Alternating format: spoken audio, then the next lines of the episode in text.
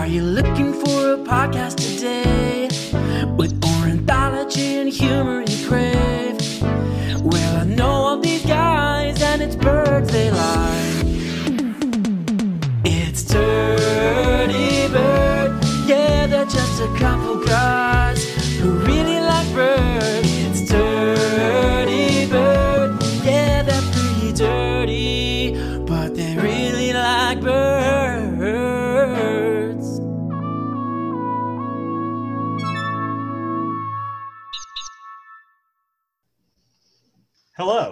welcome to Dirty Bird.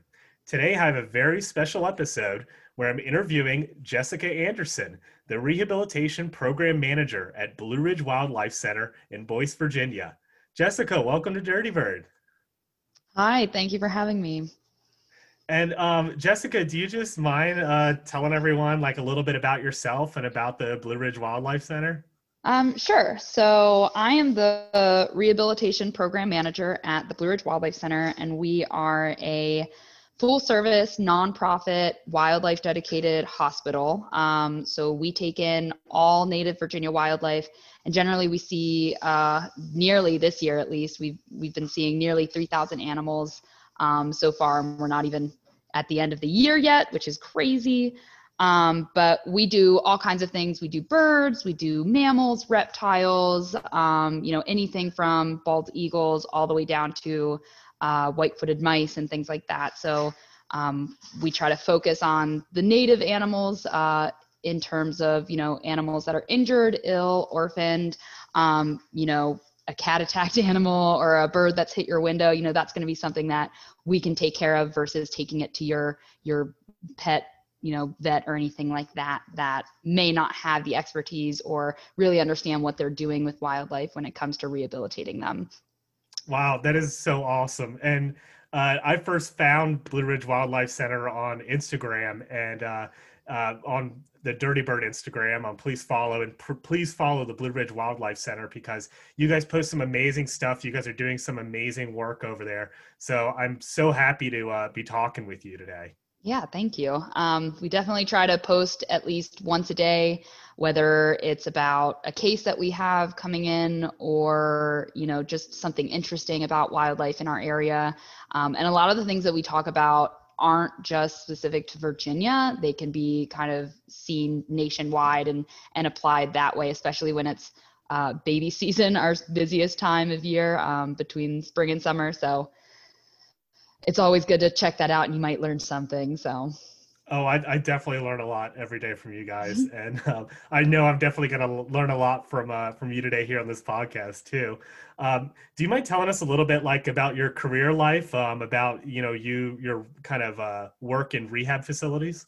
Uh, sure so i started out as most people do as an unpaid intern which is a whole thing in and of itself um, Yep. but i started my career essentially straight out of college I had no idea what I wanted to do. All I knew is that I wanted to work with animals, and I didn't necessarily want to be a vet that was like too high maintenance and too much pressure. And I couldn't imagine doing surgeries and being responsible for that. But I was like, anything else, I'm down with. Uh, and I didn't even know that rehabilitation was a field until I just started Googling, you know, hands on wildlife internships and careers and jobs and a lot of the things that came up were wildlife rehab based or zookeeping and things like that so i pretty much just kind of threw my applications out wherever and i you know was looking at across the country in california um, you know wherever that i thought i could potentially get uh, an internship and kind of get my foot in the door and the first place that i got was um, the marine mammal care center in san pedro california but that might not be necessarily bird related, but bird related in the same parking lot as the Marine Mammal Care Center is the International Bird Rescue Center as well. Oh, Um, cool. Yeah, so literally, I would go in the mornings after my internship. I stayed on and volunteered with the Marine Mammal Center and the Marine Mammal Care Center. And I would go for my morning volunteer shift there. And then I started volunteering with International Bird Rescue. And I would just go after lunch over to them across the parking lot and help them out with some things. Um, so they were kind of my, those two were my first kind of introduction to rehabilitation. And it was awesome. Um, what do they I- do at, at, at an international bird rescue center? Is that all like management? Or are they actually taking in birds from all over the world? No, so that's it's a it's a rehabilitation facility and it's a really amazing facility. Like they have in such a small space, they have so many uh, enclosures that uh, you can use for different types of birds. I remember they had this one huge long enclosure and they had brown pelicans and different kinds of gulls that were in there. And they're primarily uh, geared towards sea and pelagic birds. Um, Ah. So they do occasionally, you know, take and maybe triage um, other birds like raptors and stuff like that. But they will generally transfer those guys up to the California Wildlife Center in Malibu.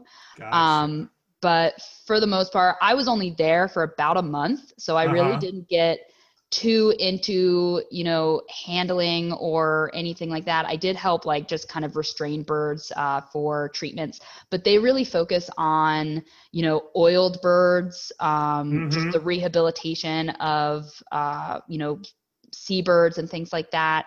Um, I remember they have these awesome above ground pools that allow for like grebes and loons to have diving space, but also little dry dock areas. It was awesome. that is so um, cool. Yeah. Now, and you said you said you were involved in you know restraining them for for whatever Mm-hmm. medical procedures or anything. How did you ever like restrain something like a brown pelican? Because I imagine a bird of that size is just so strong. I I have never restrained a brown pelican before. The uh, the things that I remember, I remember restraining uh, cormorants. I remember restraining a Canada goose um, and a couple of smaller birds like grebes. Um, and Canada most of geese them, are very scary. Oh my gosh, yeah. I I always joke that like the worst injuries that I've gotten through rehab have all been from Canada geese, and everybody expects it to be like, oh, like hawks and eagles or like cormorants and things like that, and I'm like, no, it's the geese. It's always yeah. um but yeah they they had a wide variety of birds and if you follow them on on any of their social media you know they're constantly uh you know posting interesting birds you know they get different types of eiders uh i'm pretty sure they had uh, a booby recently and they just get things from from kind of all over the place that sometimes you might not expect but obviously with the changing environment and things like that you know birds are changing their migratory routes Yeah. and different birds are showing up in different places but they also dispatch like an oiled bird response too so if there's an oiling you know a, an oil spill somewhere they're kind of one of the the first um, organizations to kind of get boots on the ground it's them um, tri-state bird rescue which is in delaware uh, and then there's just this oiled wildlife network um, that comes together to basically get rehabbers veterinarians and organizations just kind of set up with facilities strictly just to take care and de-oil birds um, during these situations. So it's really amazing. They they do a lot of great work. That's really Um, cool. So do out- they load up on the Dawn dish detergent and head to those oil sites? Yeah, yeah. So and we kind of we have the same at my facility now at, at Blue Ridge. You know, almost every soap that we use is Dawn, and I think it's just because a lot of people see Dawn as this wildlife um, thing, and they just decide, you know, if I'm going to donate something, I'll just buy them a, a thing of Dawn, and we have been stocked on Dawn for quite a while. um, but yeah, they they do a lot of work with that. Um, and honestly, it's just incredible because they're they are international. So around the world for global oiled um, issues and stuff like that, they'll send teams out. Um, you know, within 24 hours of it happening, to get them out there to get those birds situated and, and taken care of, and hopefully released back out once the oil is uh, cleaned up. That's amazing.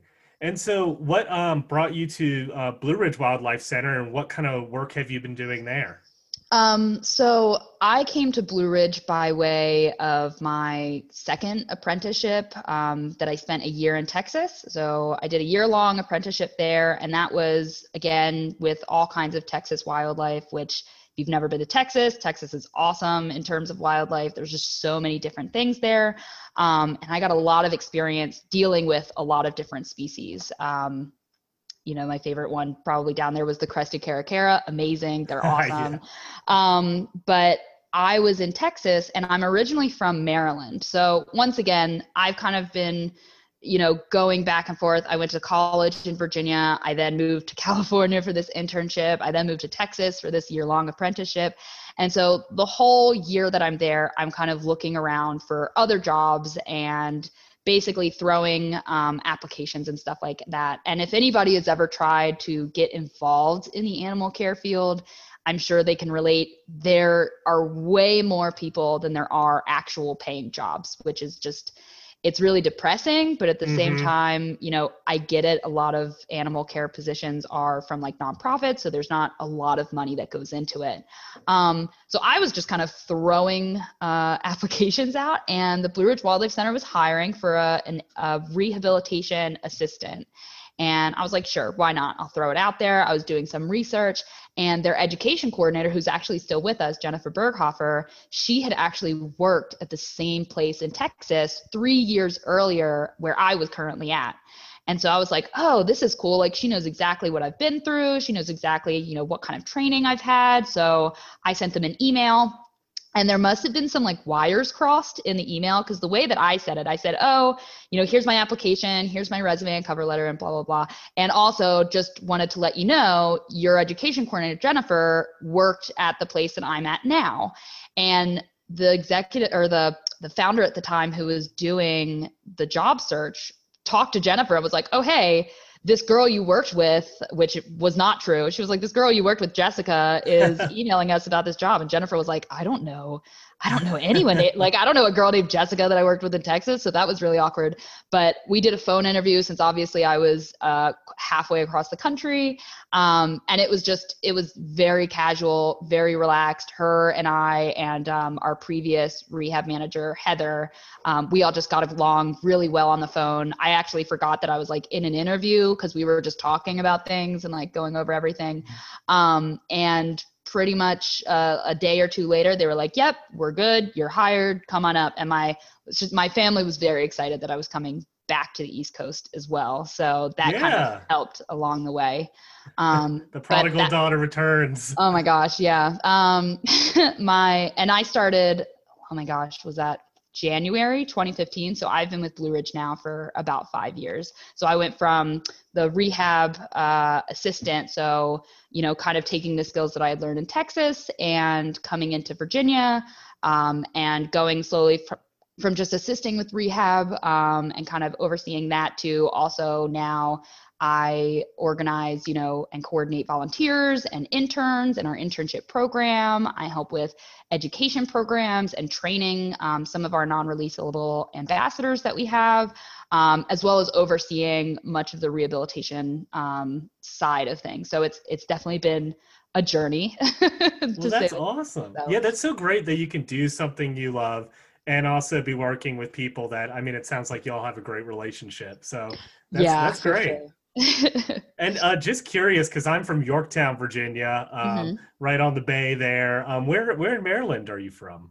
Um, I'm originally from. Uh, if you want to be like broad, I'm just south of Baltimore, but to be more specific, Catonsville area. Yeah, I know where so, Catonsville is. Oh, yeah. okay, I, yeah. I so, went uh, for a summer. I um, worked and stayed at uh, UMBC. Oh, um, so oh my gosh! Kinda... Do you know where the um the science that like random science building that's the, the away Conte from Research UMBC? Center, or is uh, it the one off of Gun Road, like right near yeah, the Patapsco to... State Park? Yes, yes, yes. Yeah, I lived there. I lived at the very end of that road, and I grew up right next to the Patapsco State Park in the woods. It was amazing. I, I loved it. Yeah, I used to go on trail runs at uh, the Patapsco State Park all the time. I think I got lost out there a couple times. That's crazy. Huh. it is a small world. that is so cool. Um, and I'm just going to throw out a guess for what college you went to. You seem like a JMU Duke. Am I correct? That's so funny. I went to uh like one of the smallest colleges in Virginia. So I went to Randolph College in Lynchburg, Virginia. Okay. Um, it was previously uh, an all women's college and then went co ed, um, I think in 2009. Yeah. 2007. Um, but yeah, very small. Like my graduating high school class was larger. Uh, well, my graduating high school class was almost as large as my entire college, um, you know, Oh everyone there. So it was wild. But that's actually kind of my college, uh, my college ornithology professor is sort of who got me really interested in birds because he was just, he went to Cornell, you know, he was always super enthusiastic about birds. We did, we would go out on hikes and go birding and look for different behaviors. And it was really cool. And it's really kind of thanks to him, Dr. Shed, amazing, um, that I was really interested in learning more about birds specifically, but just in in general, uh, you know, helping wildlife and stuff like that. That's so great you brought that up because that was going to be one of my questions too. What um, I mean, I know you're interested in animals just in general, not just birds, but um, I was going to ask kind of what interested you in uh, volunteering at that International International Bird Rescue Center and kind of interested you in birds because I feel like you know growing up, uh, you know, as a teenager and everything, and uh, in college and stuff, I always thought birding was just for like old people or something. yeah. or nerds or something Mhm. and then i mean i guess i'm a nerd but um uh and what got me into it was just kind of was the behavior aspect was realizing that looking at these small little dinosaurs basically that have Mhm. all these interesting personalities and behaviors that are just on display for us on a daily basis um, yeah. and and also that kind of is what made me make this podcast too is to try to um to you know show people that birding can be like really fun it's not a stuffy it's not just stuffy old ornithologist you know Yeah. That's kind of been, you know, I, I actually have uh, a t-shirt that says like, it's okay. Birding is for smart people anyway. Like that was gifted to me. Oh my gosh. It's, it's funny, but, um, it, my my fiance has a shirt that says beer and birds so oh yeah. Well, I feel like once you start telling people that you're into birds, that's like the only things that you start getting is just like bird centric stuff. And I'm okay with it. I'm like, Yeah. yeah, we're just furnish my house, just crazy bird lady. That's fine. so much cardinal stuff Oh my gosh. i'm like come on where's some love for some of the you know like the cedar waxwings and stuff like that oh, the cedar waxwings, the Zorro birds, they're the best. You guys had one uh, recently, is that we right? yeah we actually have two in care currently and they're just like they're one of my favorite songbirds to, to Mhm. deal with just because they have so much personality i mean that's the same with like chickadees and stuff like that but like you can just the fact that they're just they're bold and they're social and you just pop a plate of berries in front of them and they don't care that you're just standing there watching them or you're like working around in the rest of the room they're just like yep berries priority. And they'll just sit there and just like gorge themselves on berries. And like especially when we get um, babies in you'll see them pass the berries to each other. And Oh. like the older ones will feed the younger ones even though they're not related or you know they're they're separated by a week or two in age. Like it's so cool watching them. And just in general like watching birds do their thing is is amazing. So Oh, for sure. Um, have you ever heard the stories um, of cedar, uh, like big group of cedar waxwings? Because they love traveling in those big groups, and um, mhm. they'll uh, come across some uh, berries that have been, uh, you know, sitting in the sun for a little too long and have fermented.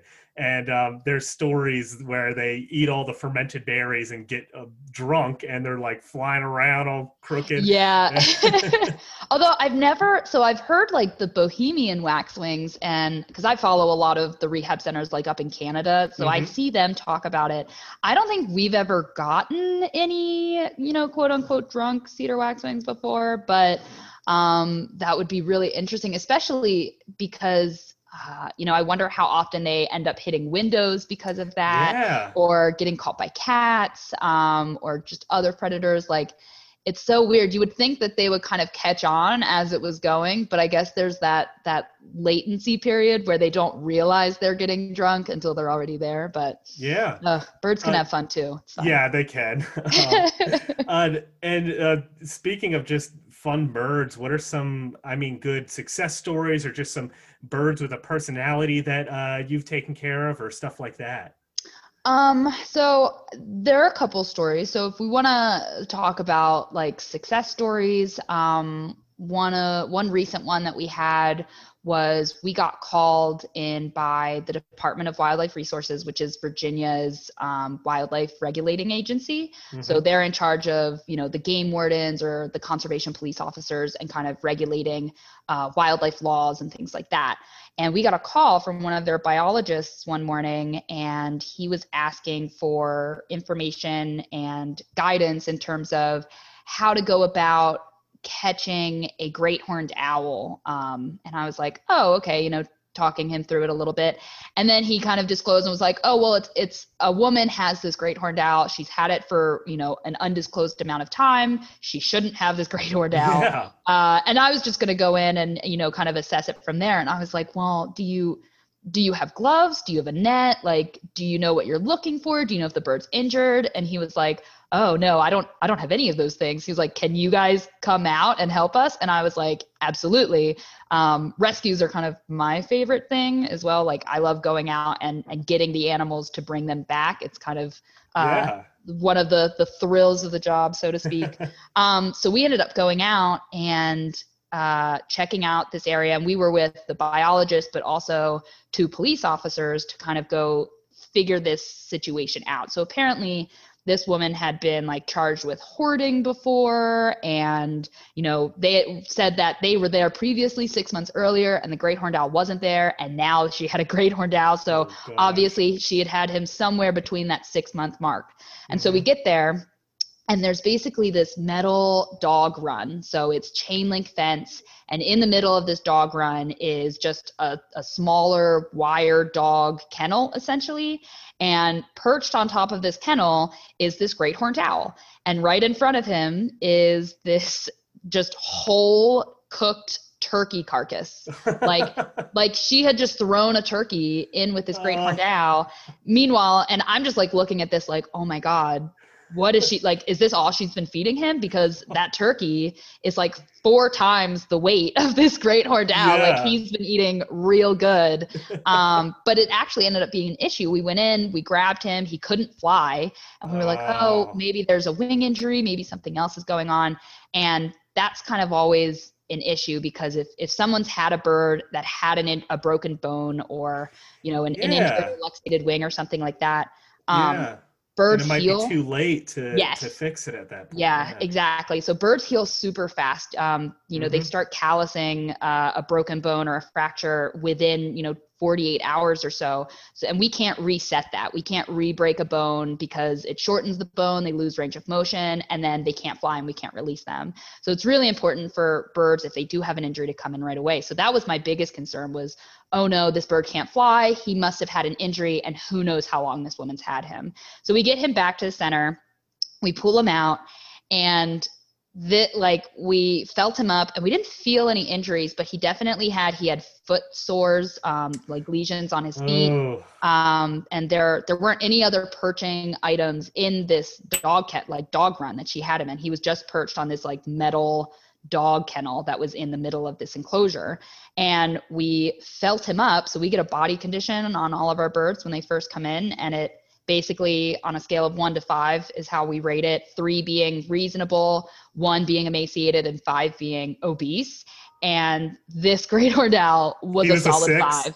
oh yeah. He was he was like burst like like something out of uh, like a factory farm. Like somebody had just been force feeding this great horned i mean obviously she was just feeding him straight just whole turkeys and he oh, was eating but because of that because of this this uh, you know being obese and having all of this extra weight and not having proper perching all of that weight was pressing down on his feet and causing foot sores. And he had like shaved down talons which were really weird but might have been from from having inappropriate perching and stuff like that um, so we ended up just putting him on a diet. So he's not happy about it.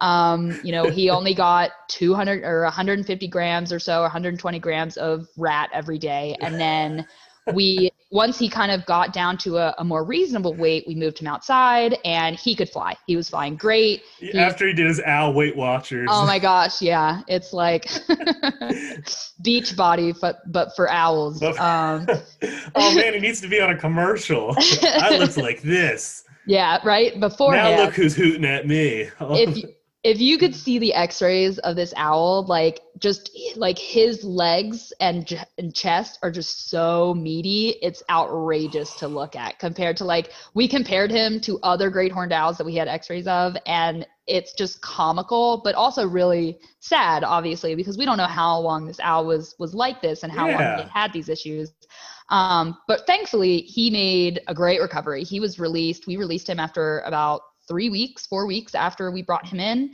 um, the biggest issue was that we weren't sure where the woman found him and she wouldn't Mhm. disclose that information. So we did have to get permission from the department of wildlife resources to release him in our county and they said yeah that's fine. So we ended up doing a, a public release with that. And he flew right off he was flying great um, and that's And, kind of and all of a sudden, Thanksgiving turkeys went missing in right.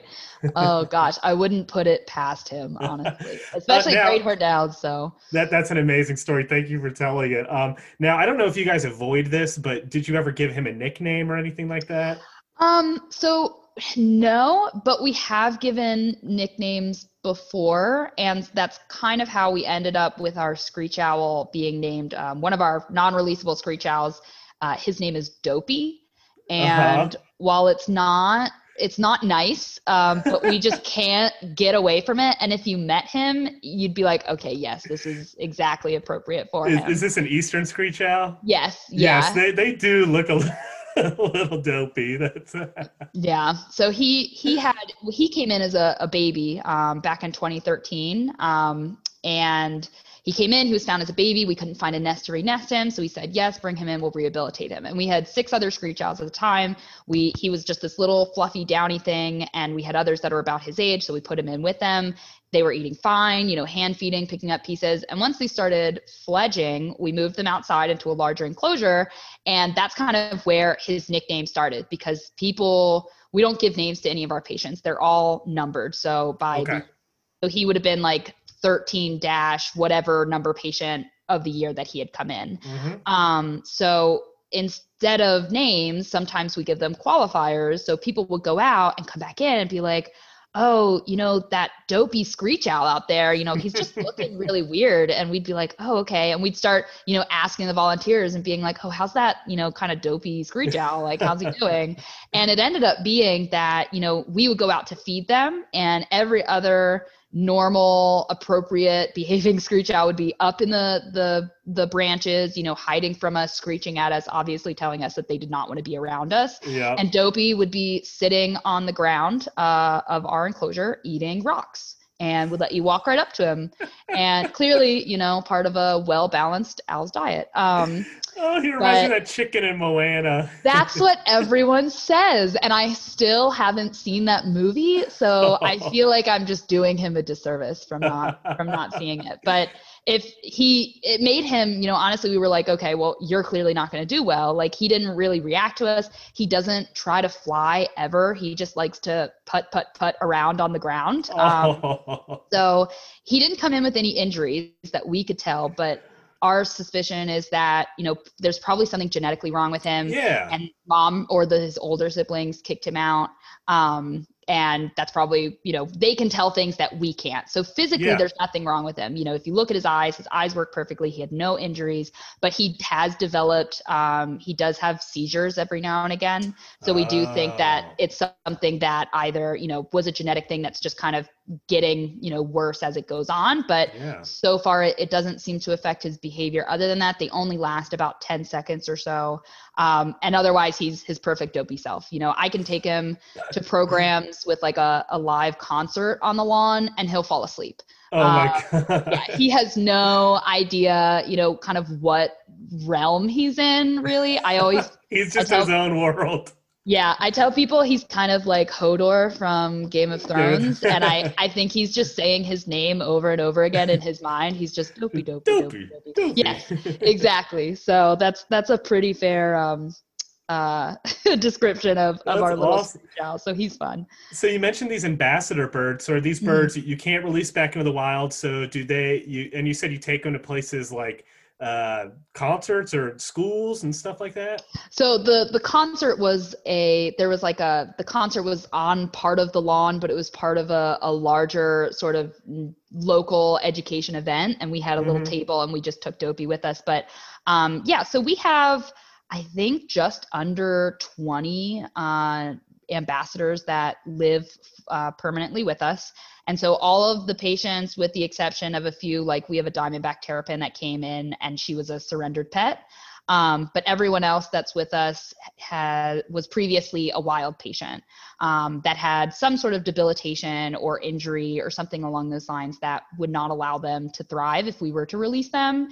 And it's also good to kind of mention that not every wild animal that can't be released makes a good ambassador candidate. Um, you know, we definitely make sure that the animals that we're considering keeping are going to be comfortable uh, with whatever injury or debilitation that they have. You know, they're not going to be chronically in pain or anything like that. Um, you know, they're going to be comfortable being around people. You know, do they have a personality that they're going to be easily trained and easily comfortable? You know, once they're trained in large groups and things like that, they're not going to be stressed. They're not going to be, um, you know, performing destructive behaviors and things like that. Um, so we we have a couple of birds. We have a peregrine falcon named Goose. She's one of my favorites. Um, she has a, a wing amputation after she encountered a airplane at Dulles Airport, so that's fun.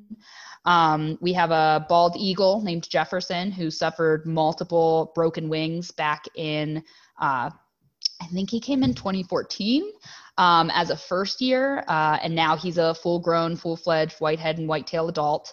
Um, we also have two red-tailed hawks, uh, one big female, Briar, who suffered from West Nile virus, who ended up being partially blind. Um, West Nile tends to uh, cause a lot of visual issues for hawks, and they do Yeah. need their perfect vision to be released, so she couldn't go.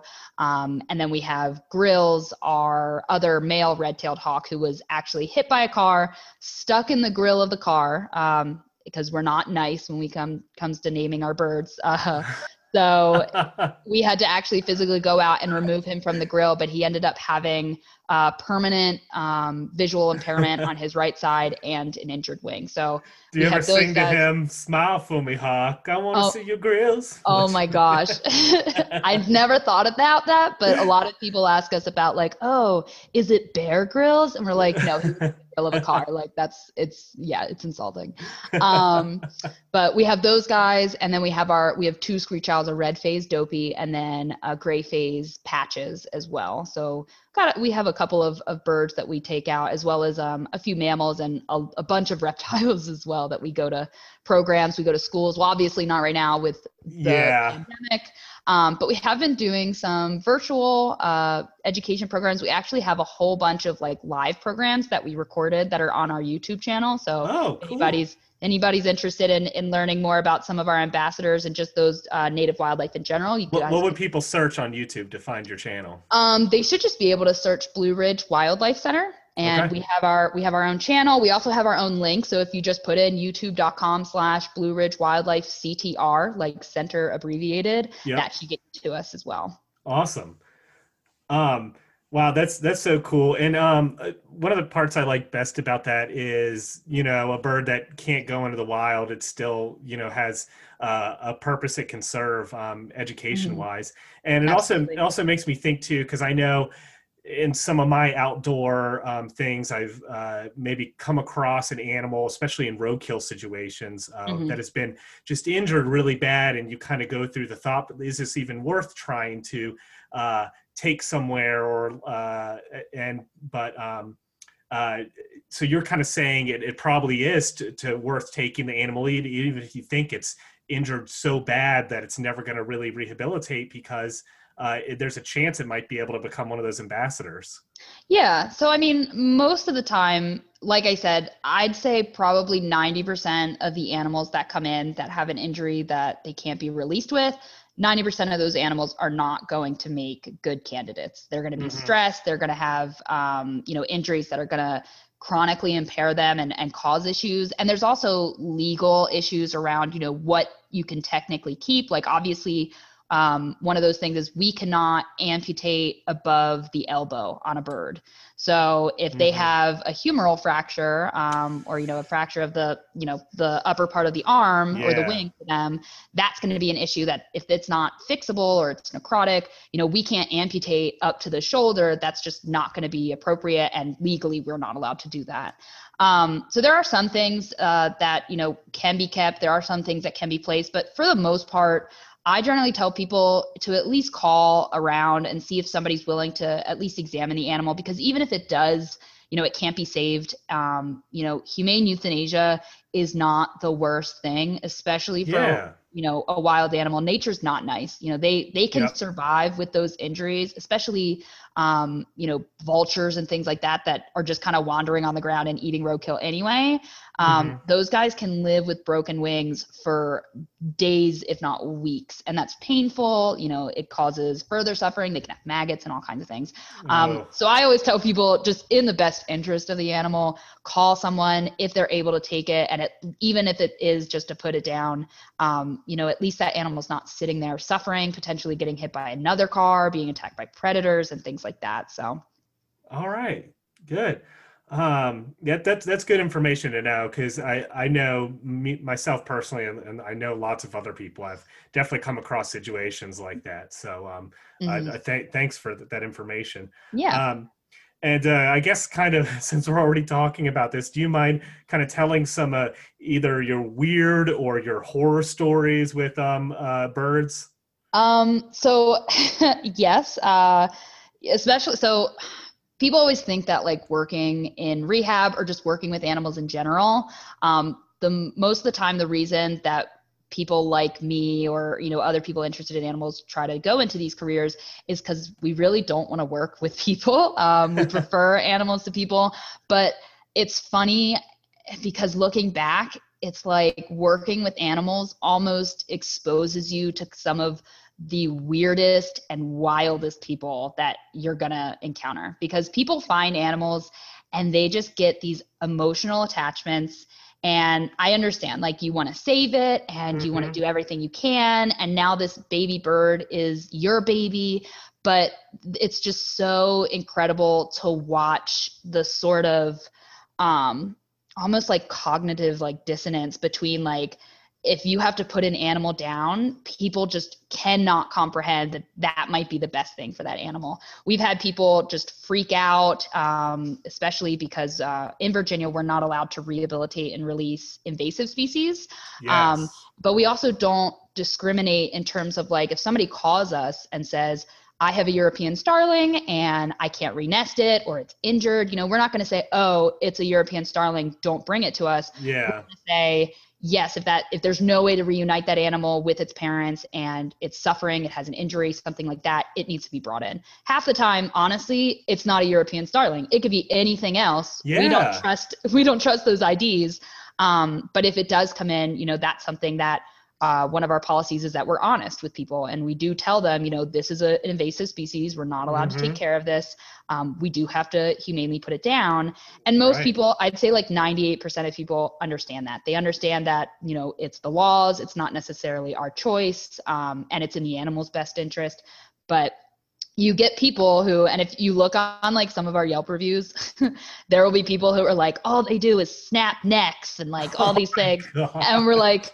no that's not at all what we do. But if that you know you know we will perform humane euthanasia if it's necessary. And by law you know if we try to break the law by doing something that we're not allowed to do that then jeopardizes everything else that we're doing. So then we can't help all of those animals. Um Yeah. We I, have I have no love of the European starling, so I'm fine on.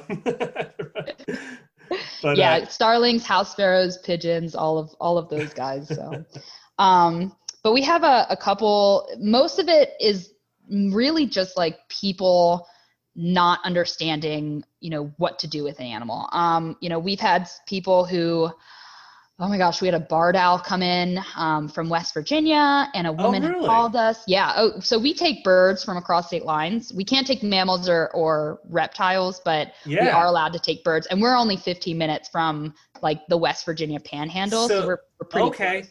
I, I'm currently living in Elkins, West Virginia, so not on the Oh. Panhandle, but Okay. um, Yeah. And, Yeah. and I actually just recently did an episode on barred owls, so I'm very interested in the story. Oh gosh, well, it's not going to. I don't think you're going to like it. Oh, Um, it's uh, so basically, this woman called. She said she had a bar, uh, an owl that she thinks have has some injuries, and you know she's been trying to rehabilitate it, and she's been she's had it for a week, and she really doesn't you know know why it's not working. She does this all the time, and we're like, Mhm. oh, well, if it works all the time, why are you calling us? Um, and she's like, he's just not doing well, and I'd like to bring him out to you. And we said, okay, that's that sounds appropriate. Um, also, number one, just uh, an FYI for people who are thinking about doing this at home, you have to have federal permits in order to have and contain uh, federally protected birds, which is pretty much all birds except for European starlings, house sparrows, and pigeons. Right. So the fact that this woman just had these birds and like admitted to having birds previously, we're like, well, number one, that's that's illegal. You can't be doing that. Um, so yes, please bring us your bird because you shouldn't have this bird.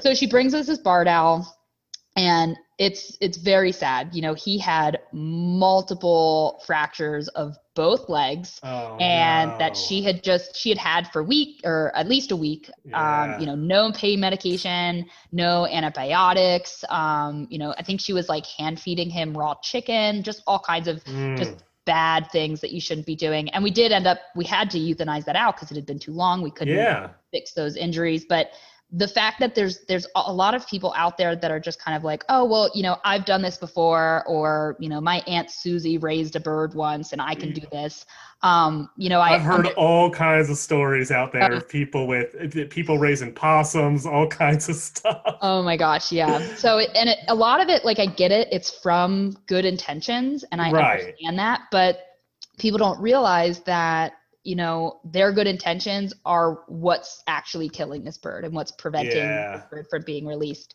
Um, we've had people who called. Uh, we had a guy who called and was like, "I found this baby bird." And I read on the internet that I shouldn't feed it anything. And like in our heads, we're like, yes, amazing, exactly what you should be doing. And then within the same breath, he was like, but I decided to feed it some milk and Captain Crunch. And we were oh like, God. why? Why? Like well, you were a on, baby. yeah, you were so close to getting it. Like you were almost there. Um, so again, FYI, please do not feed baby birds. Number, especially do not feed them milk. We've had um, people who were like, yeah, I had some breast milk left over, and we just decided to give them that with some, you know, syringes. And we're like, why? Where are you seeing birds drinking milk of any kind? Like, please stop. Um, so we get we get a couple of those. Um, we had a woman who was just absolutely like off her rocker. She saw a red-tailed hawk on the side of the road. She called us and it was probably about 35 40 minutes away from us um, and normally we always ask that people try to call either if they can contain the animal themselves and bring it to us that's faster than waiting for us to get there Right. or they can call animal control.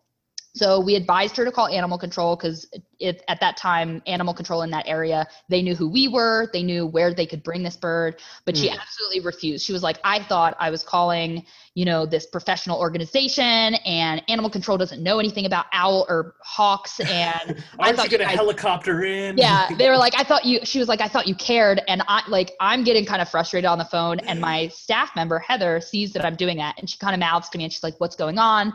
And I like wrote down on a piece of paper while this woman is like berating me, like, oh, there's a hawk here. And she said, okay, I'll go get it.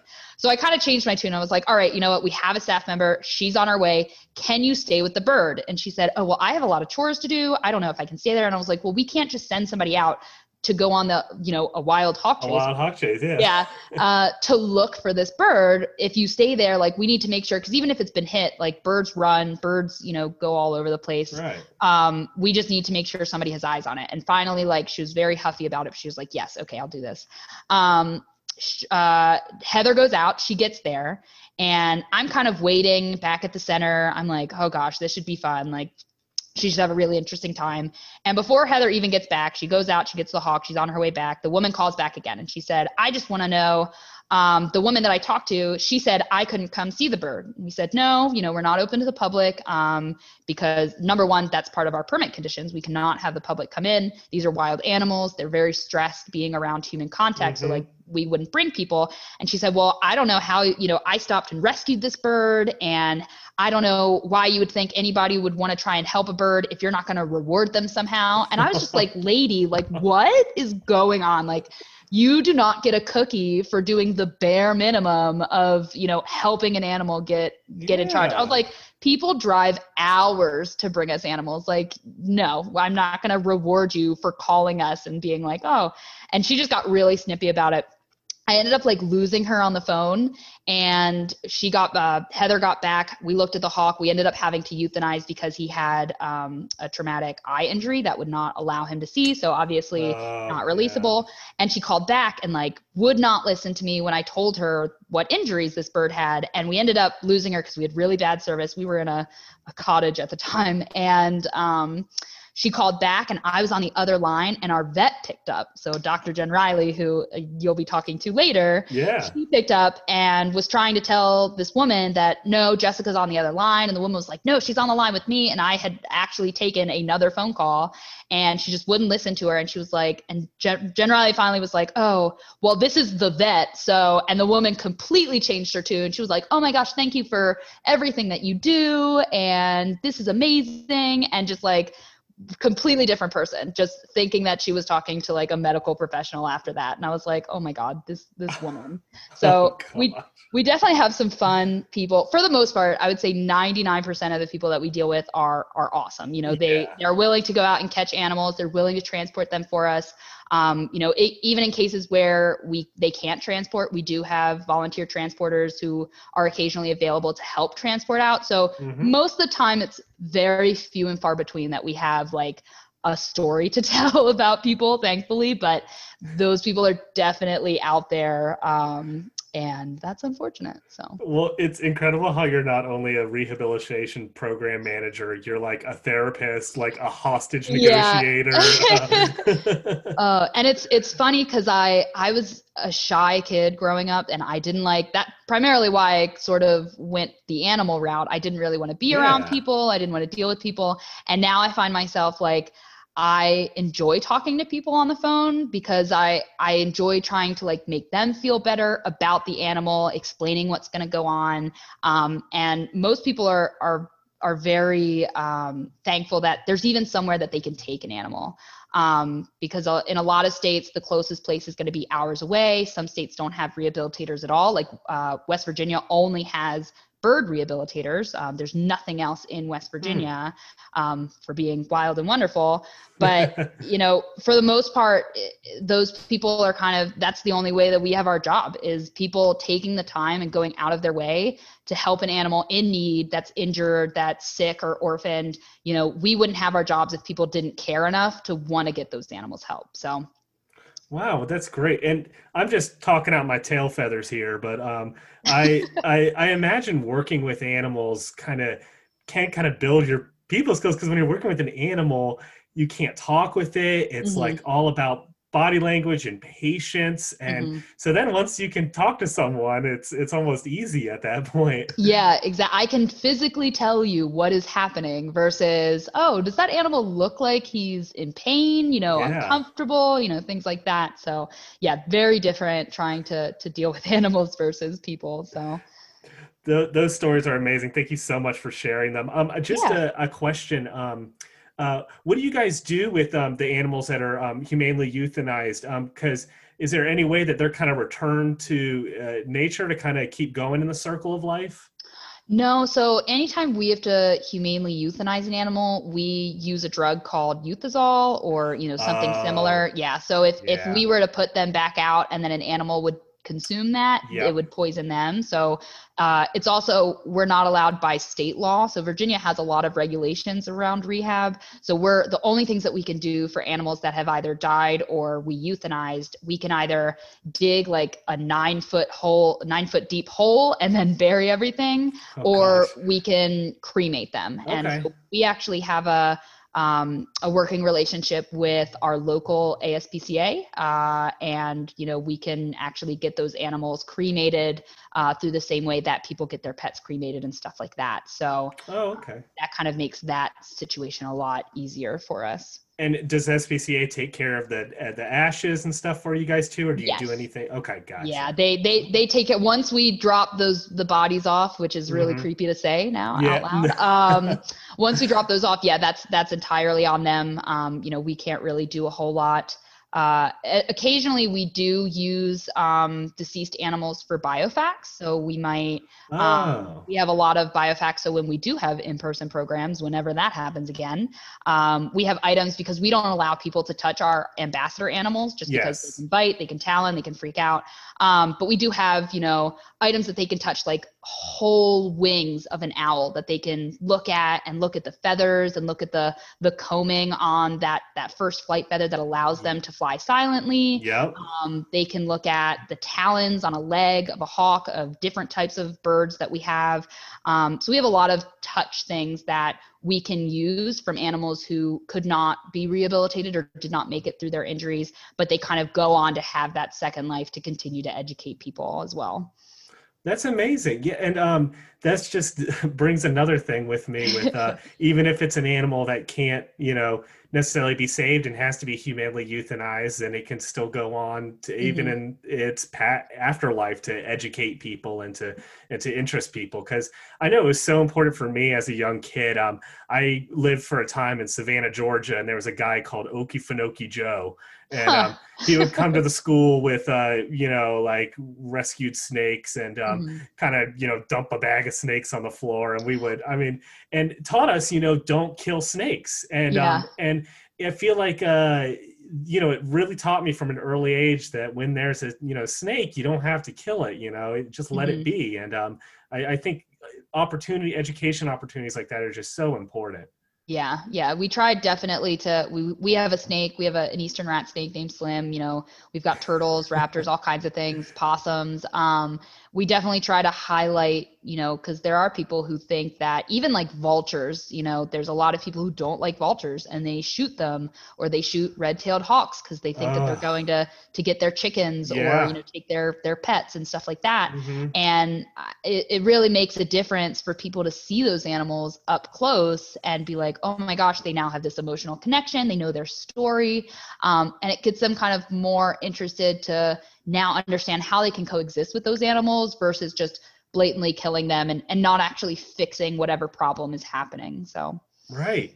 Um, and uh, you know, speaking to please don't shoot birds. Um, and uh, and unless you know it's of course legal legal hunting or something. yeah But um, mhm. uh, and then another topic we were also talking about um, before we start recording when uh, uh, Jessica's cat Nugget came walking across the uh, screen um, is about cats and birds. And you guys have to deal with a lot of cat attacks. Can you kind of talk about that and uh, I don't know, educate us on uh, how important it is to keep your cats inside or leashed? Yeah, so I did try to like run a few numbers before we did this interview, um, but generally, on average, about 15% of our intakes every year, um, it really doesn't deviate very far if you look each year, about 15% of our intakes are strictly from cat attacks and these are confirmed cat attacks. These are attacks that somebody saw a cat hat you know doing or the cat brought them the animal um, you know, and nine, I'd say probably 99% of that 15% are pet cats. These are not necessarily feral cats that we're talking about um, because most of the time it's the owners of these cats who are bringing us these animals. Mm. Um, and looking at just the numbers since 2016, it looks like we have nearly 1,300 animals that have come to us just from cat attacks alone. And again, that's only confirmed cat attacks. We get animals that are found, you know, by random passersby. Uh, you know, they're found found by roads, but they have suspicious puncture wounds. They have subcutaneous emphysema that's generally indicative of, of a cat attack. We see that a lot in cat attacks, but nobody physically saw a cat with the animal, so we can't confirm that it was a cat attack. We might put in the keywords, you know, suspected, but that does not count into the 15% of our, you know, 2,500 plus animals that we get every year. Um, so it is the biggest frustration with that is that it's one of the most preventable things that a person an individual person can do. You know there's uh, you know only so many things that we can do in terms of like climate change but on an individual basis. You know that's a lot of holding companies accountable and stuff Right. like that. But when it comes to cat attacks you know that's something that is your pet you can take actions Yeah. today to prevent that cat from killing things and even crazier is that um, a new study came out of uh, South Africa. I think it was in June this year that found that on, that animals only or cats only brought back about 18% of their kills. Oh, so people who are like, "Oh, my cat only kills like one bird every, you know, week or so." It's like 8 then that's only 18% of what you're seeing.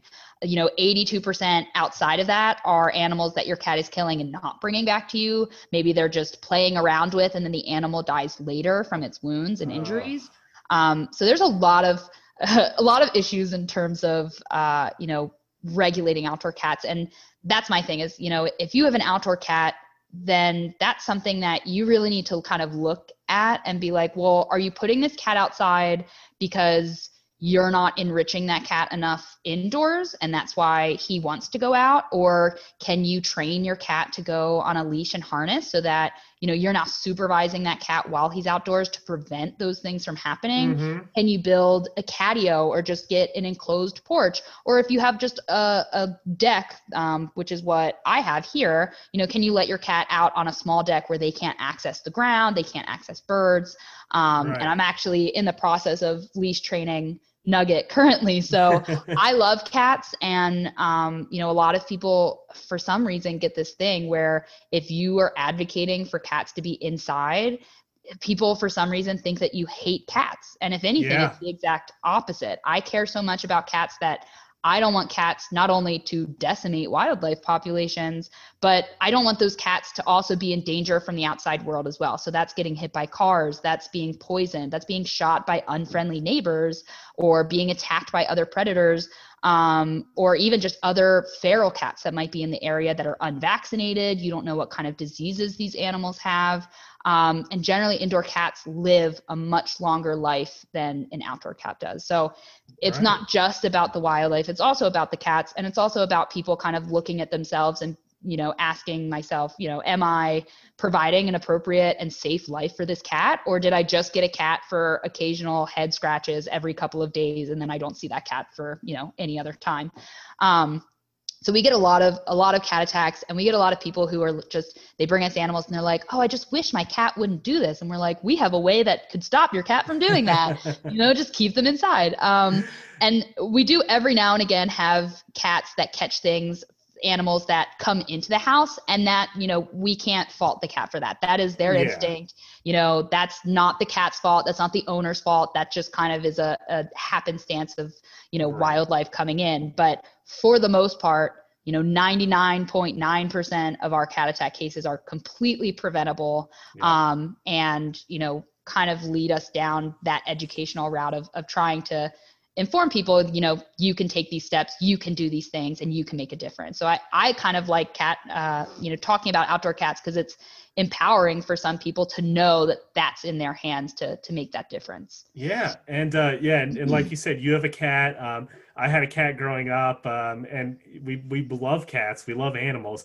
Um, but kind of the way I talk to people about it, because you encounter a lot of people saying, "Oh, but they they just love being outside. They love it Mhm. so much. Like I don't want to Yeah. take that from them." I'm like, they're so happy outside. I'm like, well, yeah. I mean, a serial killer's happy when they're out killing people. But it doesn't mean we should let them. Like yes uh, yeah like you're in charge you're the owner here not the cat like you should be mandating what that cat's doing and if your cat's not happy inside then you should really look at what enrichment or lack thereof you're Mhm. providing for that cat um uh, yeah our cat is is fully inside she only goes outside every now and again and that's with me on our on our like little deck that we have um but she has no short uh, shortcomings of enrichment inside. She's got a, a cat tree. She's got lots of toys. She likes to play fetch with us. Um, so she's got a whole lot going on, and I think it's it's just a a mentality thing, and it's it's almost like a generational thing. I grew up with outside cats, Yep. and not by my choice. That was you know my dad kind of made that decision, mhm. and our cats never lasted longer than maybe six or seven years. They would just disappear and we'd never see them again. And we never knew what happened to them. So looking back, you know, it, it just kind of even solidified it even more for me that my cats would not go outside because I I can't stand not knowing what's happening to them or, you know, them being in potential danger that I could prevent them from being in. So right, and I just want to bring up real quick that declawing your cats is not the answer either. Oh no! one, it's basically like cutting off part of their finger, and two, um, uh, I remember when I was a kid, uh, my parents, you know, they did declaw our cat, but I remember mm-hmm. watching my cat uh, it was outside one time and it literally jumped up in the air and grabbed a bird and it didn't need the claws. And you know it's like Callie let it go. But, oh no. um, so it's it's they still got those sharp teeth. So, yeah exactly um, so that's not yeah. But I think we're on the same page here with the cats and let's yeah I think it is a generation thing. I think our uh, it's where people are starting to learn more. It's it's all about education. It really yeah. is for sure. You can't you can't do better unless you know better. So that's kind of my my main point to go to so. Yeah which is why uh, you guys are so important um, with educating people uh, that side of it not just with the saving wildlife. Um, and so do you mind giving us some education? What what should people do if they find an injured bird? What should people do if they find a baby bird that fell out of a nest so there's a lot, obviously, a lot of situational things that can kind of make or break, uh, you know, what you should be doing. But in general, um, the biggest thing that I want to kind of harp on people is that if you touch a baby bird with your hands, mom is not going to abandon that bird. Um, for the most part, most birds do not have a great sense of smell um, and even if they do like for turkey vultures and things like that they don't care you know they put all of this time and effort and resources into making a nest and laying these eggs and hatching these babies um, and especially if you if that bird was nesting in your yard, your whole yard smells like you. Yeah. yeah. There's human scent all over the place. So even if that was a thing, yeah you wouldn't be able to not get human scent on I know, and if, if you look at um, I've I've had this before where you know find a baby bird and you and you look at the bird nest and the bird has probably used your hair to help build its nest. Yes, so it, exactly. it knows your smell. so um, my biggest thing is as long as a bird is warm, dark, you know, or warm, alert, bright, and active, that's kind of what we're looking for. If you can't see any injuries, you know, it hasn't been in a cat's mouth, um, and that's another thing. If a cat has any animal in its mouth even if you look at it and you're like, there are no injuries on this animal, that animal still needs to be seen by a rehabilitator or a wildlife vet. Um, gotcha. Um, when they let go of an animal, those wounds caused by their teeth, they're called uh, the punctures, they just mm. close up. So you won't often see, yes, exactly. You won't see bruising or bleeding right away. And they may look fine, but they'll develop that bacteria grows underneath that skin and then they die shortly after. So, absolutely, even if it doesn't look like they're injured, call a rehab or call a wildlife vet, get them checked out.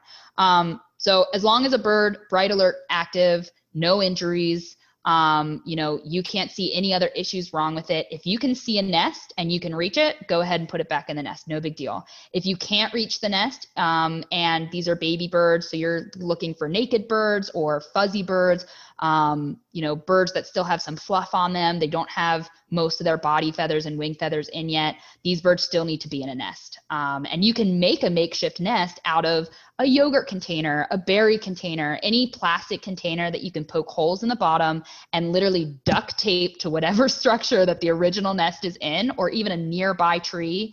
Um, you know, as long as that bird is alert, can call out to the parents and both parents are available, they will continue to take care of that baby. That's amazing. Um, I didn't know that. That's that's yeah. really good to know. Yeah, people are always like, I can't reach the nest. And I'm like, good news for you. You don't have to. um, the biggest concern with that is is hatchlings. If they're just hatched, they're very new, and it's still kind of cold out. We do start seeing baby birds in like April or May. Right. Um, the only issue with that is potentially, uh, you know, exposure overnight when the mm-hmm. temperatures mm-hmm. drop. But as long as it's still warm out, they should be fine. And if you need to, you can always put a little, you know, warm water bottle out with them, or just bring them in at night and put them back out in the daytime. Oh, okay. um, but for the most part, uh, you want to let the parents do their thing. You want to let them take care of those babies. They are always number one, 100% the best thing for that animal. We right. cannot replicate anything like that.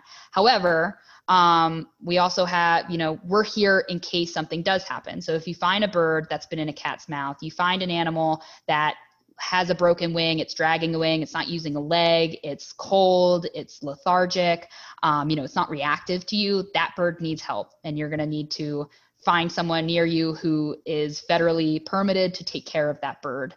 Um, the other thing is fledglings. Oh my gosh, we get so many calls about fledglings every year. Mm-hmm. And the mm-hmm. greatest thing about fledglings is that they are generally 99% of the time perfectly fine on their own. They look like these miniature adults for the most part. They might not be able to fly, and they naturally jump out of the nest when they're fledging before mm-hmm. they're able to fly. And we always get people calling, "Oh, he can't fly. You know, he's all by himself. I don't see parents." That's the point. You know, yep. the the parents are not going to be around their baby all the time because that leads predators to them.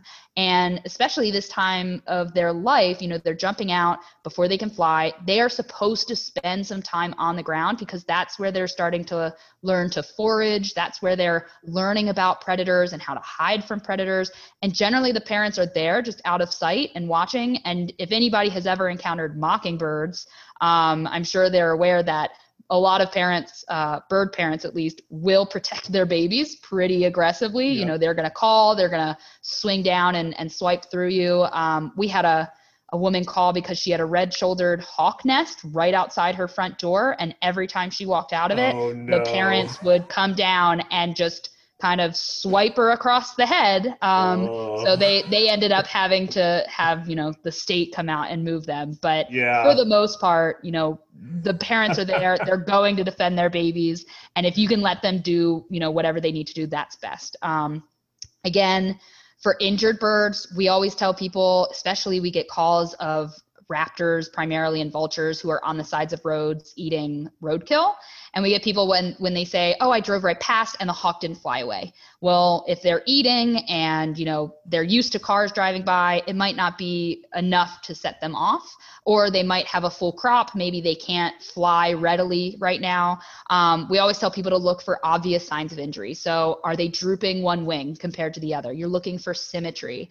Um, you know does one eye is one eye open and one eye's closed? Are they uh, holding one leg up or not using a leg at all. Um, you're just trying to gauge, you know, what's going on with that bird before you even try to contain or, or go after that bird at that point. Um, but if any of those things ring true and a bird can't fly away from you, then that's obviously going to be something that, um, you know, needs to be addressed. I always recommend if you think you have a bird in need, before you even do anything, even if you listen to this podcast, even if you read all of our uh, Instagram or Facebook posts about, you know, what to do and what not to do, call your local rehabber because you never know what's going to happen. We've had, um, sorry to, to like rant on about other things, but I had a woman earlier this summer call me who was convinced there was this injured bird in the parking lot at her work and he should not be in that parking lot. So something was obviously wrong. And I'm trying to talk to her because she makes it sound like it's this baby bird. She's he's on the ground, he's not flying. And I'm like, okay, well, it's fledgling season. Maybe it's a fledgling. Can you describe to me what he's doing? And she's like, well, every time I walk up to him, he flares his wings out and kind of like runs around, but doesn't really run away from me, so to speak. And I'm like, what? That sounds weird.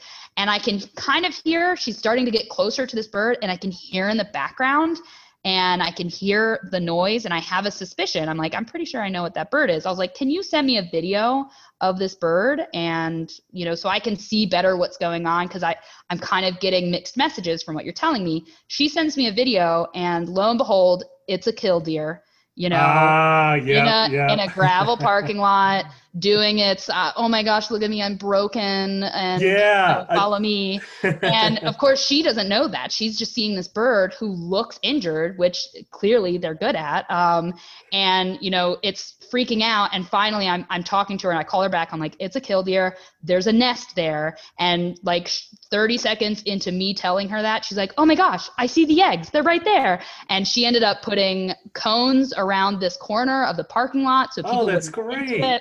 Yeah. yeah. it was amazing. So, and I, she sent us uh, updates later of like the the adult with the little babies after they hatch, and I was like, amazing. So, you know, knowing that kind of natural history, even if we talk to people, every situation is different. If somebody told me there's a bird in a parking lot and it's drooping a wing, I would automatically think, you know, yes, injured bird, catch it, bring it to us. But every situation is different and it's always best to call and talk to your you know your professionals Yeah. that you have in your area because they can fine tune you know our assessment and figure out exactly what's going on and whether that bird actually needs to to be helped i would have felt really bad if this woman had brought us a perfectly fine adult killdeer, yeah left alone. oh gosh Um, it would have been stressful so And yeah, for anyone who doesn't know, killdeer are known for they'll act, the mothers will act like they're injured to kind of uh, get predators to follow them and leave their eggs alone, and um, and so that's a really cool behavioral strategy they've developed.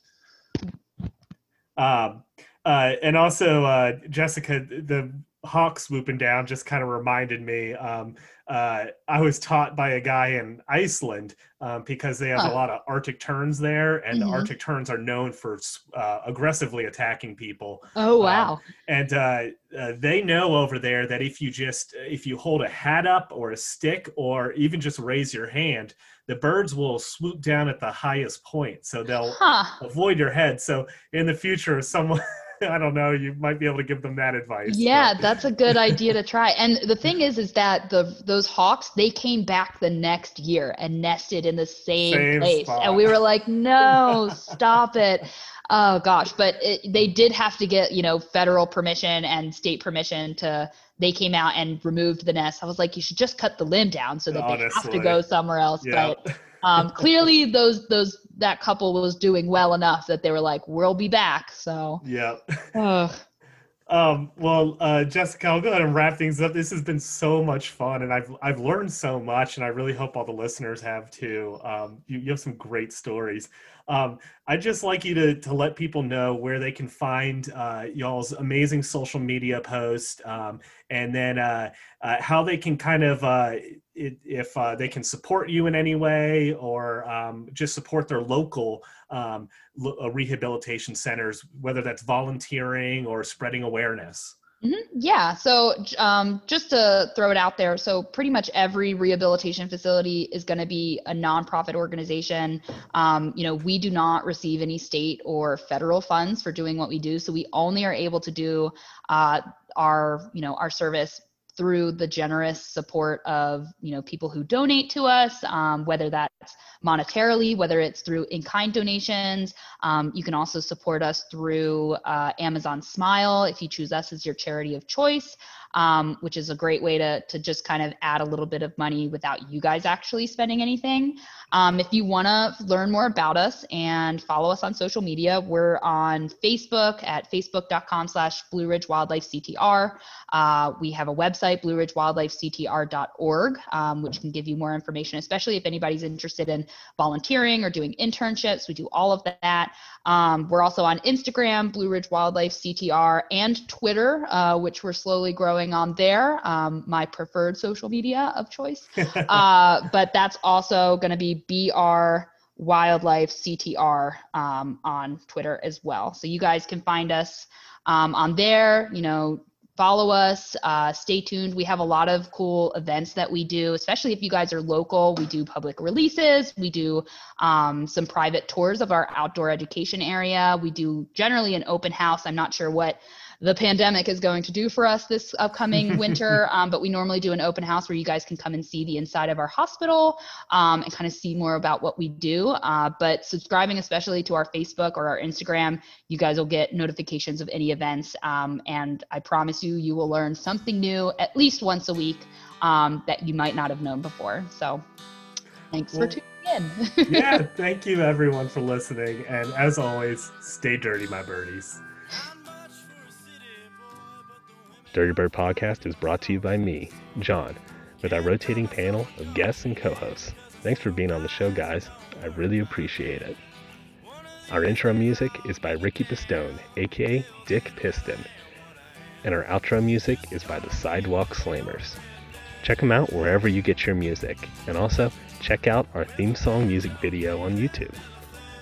Our cover art is done by my beautiful fiance, Lauren.